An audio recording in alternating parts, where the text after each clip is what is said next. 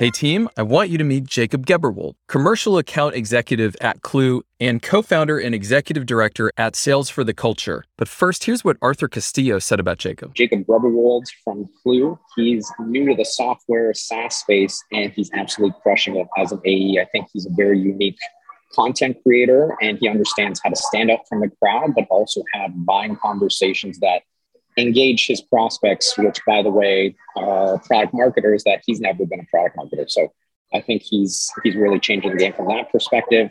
Jacob, what are three ways your team converts your market into revenue? I would say the most important um, way that my team converts market uh, into revenue is just consistently educating. Um, I think that of the buyers that I get to work with, this starts at like the immediate like marketing team, thinking about the content we're creating, distributing that out, chopping that up, get it on social, get it like everywhere it can be. That's good, but it doesn't end there. Um, our reps from the SDR level to the account executive level, CSM level, like we're constantly thinking about ways that we can be um, getting that useful information and like in the hands of people, whether or not they're our client. Um, just the belief uh, you know, it, it's a long life. and if you're just consistently helping and serving people, who are they going to come to when they have uh, questions that need answered? So that's probably the most important one. Um, the other is just, I, would say it's kind of uh, similar in the sense that we're we're present. Like we are we are there, consistently showing up. Um, you know, even if someone you know isn't able to act on a service or you know action things because you know budget timing yet or whatever it is. Um, we don't just say bye. I'll talk to you in six months. Like we're we're present, um, and I think that the first really fuels the second. Um, and I mean the the third is uh, we we have a lot of people that really enjoy Klue and they talk about us uh, and they're kind passes referrals. Um, they're yeah, just they're they're we were at a conference or we heard about a conference that someone who isn't even our client was at and they were talking about, and they're a, a, bit of a fan of ours, and they were talking about how our name was constantly coming up. We didn't have anyone at that conference, but um, yeah, happy clients are the best you know, sales team you could possibly ask for. What are three hard problems that you recently overcame? Three hard problems I recently overcame. Uh, one was getting up early because I'm not a morning person, and so um, you know, up at five forty-five, starting work day at seven is like been a hill I've been trying to climb for a minute, and so I'm glad I'm, I'm glad I'm there. Um, so that's the probably the first one. The second hard problem I was trying to solve um, was getting on the same page with um, some of my some of my teammates. Like particularly, I had a manager that had gotten promoted.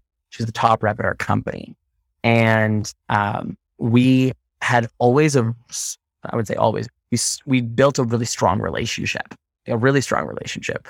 Uh, and she was my teammate, but then, and my senior teammate, so a lot of respect there. Then she became my manager. And I've just been really uh, impressed with and, and proud of both of us for like how we've like worked together to co-create a really good relationship. Um, that that's a that's a work. That's something that you commit yourself to, right? Like any good relationship. So I'd say that was the second one. Um, and it's man paid so many different dividends as a result. Um, and the third one is one I am, uh, you say like recently overcame. Um, I, I don't know that I would say I'm that far out of the woods on it yet, but I would say like building a higher standard for myself around prospecting. Um, cause I know it's something that I need to do. I know it's something that's important to do.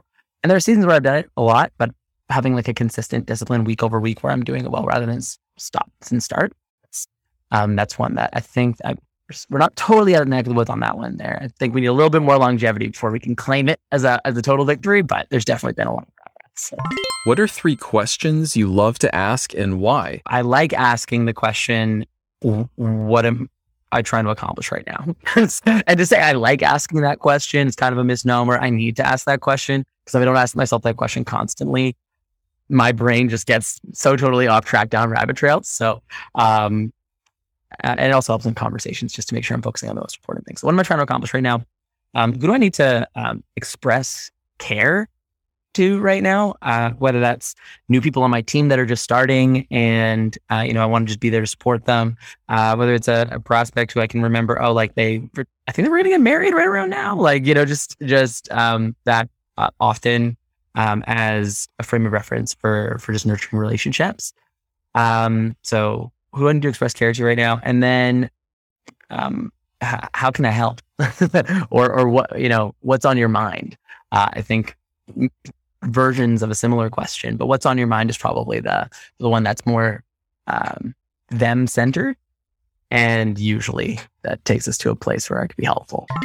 What are three mental models that you use to do your best work? It's interesting. I don't know that I've got like a super comprehensive answer to this, but I would say that Atomic Habits has been one that's been really helpful for me as I've started to rethink my habits fundamentally. Um, I think another, and that's just that's not like necessarily just worth it's personal life. There's a lot of pieces uh, that that's that's helpful with, but um, whether however one thinks of habits, um, I think it's essentially doing anything well. So it's one. Um, I think a model that's been really helpful for me in thinking through deal strategy um, has been MEDDPICC. I've got a long way to go in understanding it better, but just for understanding like where are the gaps that are inhibiting me from being the best support to this person getting their problem solved, right?